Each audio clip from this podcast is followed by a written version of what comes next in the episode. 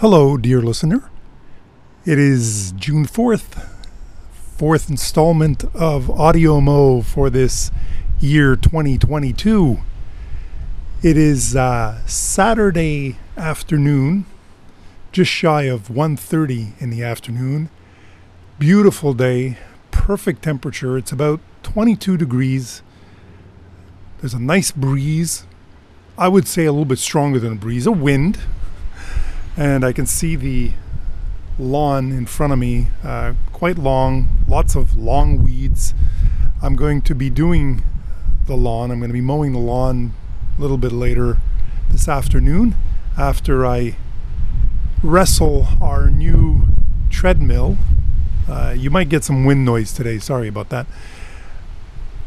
As I wrestle my new treadmill downstairs into the basement, I had to dismantle part of it because it was very, very heavy and it wouldn't fit through our door. So I'm going to have to tilt it on its side and I've taken I've taken off the uprights and the whole top console to be able to flip it on its side and hopefully somehow muscle it down into the basement and then reassemble it a little bit later this afternoon or this evening.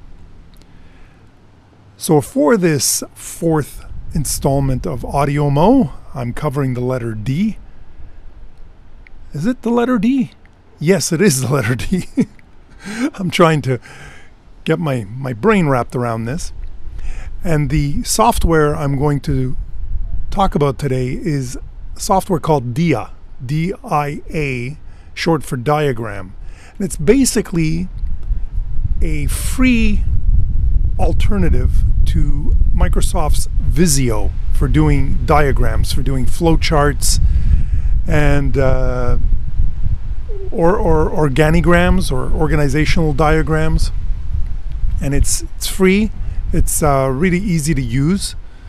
It's got lots of features. Got uh, a plethora of different. I love that word plethora. I've been using it a lot lately. It's got many. there we go. That reminds me of a joke. Um, oh my God, what was that joke about plethora? Uh,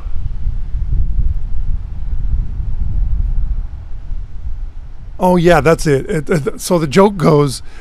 So you're talking to somebody. You say, "Thank you for explaining plethora. It means so much." anyway, okay. crickets, crickets. Do I hear crickets? So getting back to Dia, it's uh, again a free software to for doing diagrams and it comes with a bunch of symbols. So for different things, you can do uh, just a basic flowchart. You can do uh, U, oh my God, I can remember, ULM diagrams for uh, computer networks. Uh, there are different symbols in there. So if in your diagrams you want to put, I don't know, a symbol of, of people or a group of people or an individual and so forth. And I believe you can also download different shapes and um, sets of shapes if you need other other kinds of symbols. The interesting part I like about Dia, and it's also Microsoft Visio is the same way, is your canvas is endless. So you can start off by drawing a diagram and basically you can make it as big as you want. And then Dia splits it off into pages. And I think, if I remember correctly, it's configurable. So your pages can either be uh, horizontally spaced or vertically spaced for the chart. So you can break up the chart any way you want. You can also uh, create layers in your chart. So you can uh, turn on and turn off layers as the case may be for your diagram.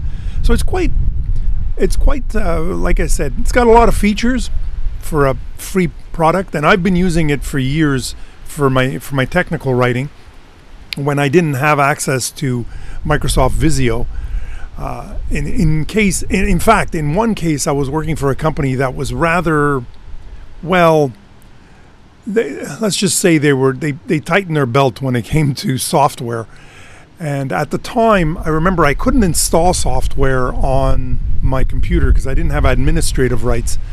So I ended up using a lot of this software on a, a, a USB drive, a USB stick, through a system called Portable Apps. Now, Portable Apps has some controversy to it because I think some of the applications in there have been known to have spyware and you know they're not all free and you know, there's been some disputes but I, you know, I was careful. I would scan my my USB stick uh, often just to make sure there was no viruses, and and and I would use it regularly at home, and would check my computer many many times. I had I think two levels of security of uh, virus protection on my home computer, so I knew I wasn't bringing anything to the office, and I would use a suite of free software that I otherwise wouldn't have had access to at work through this USB. I'm going to talk a little bit more about portable apps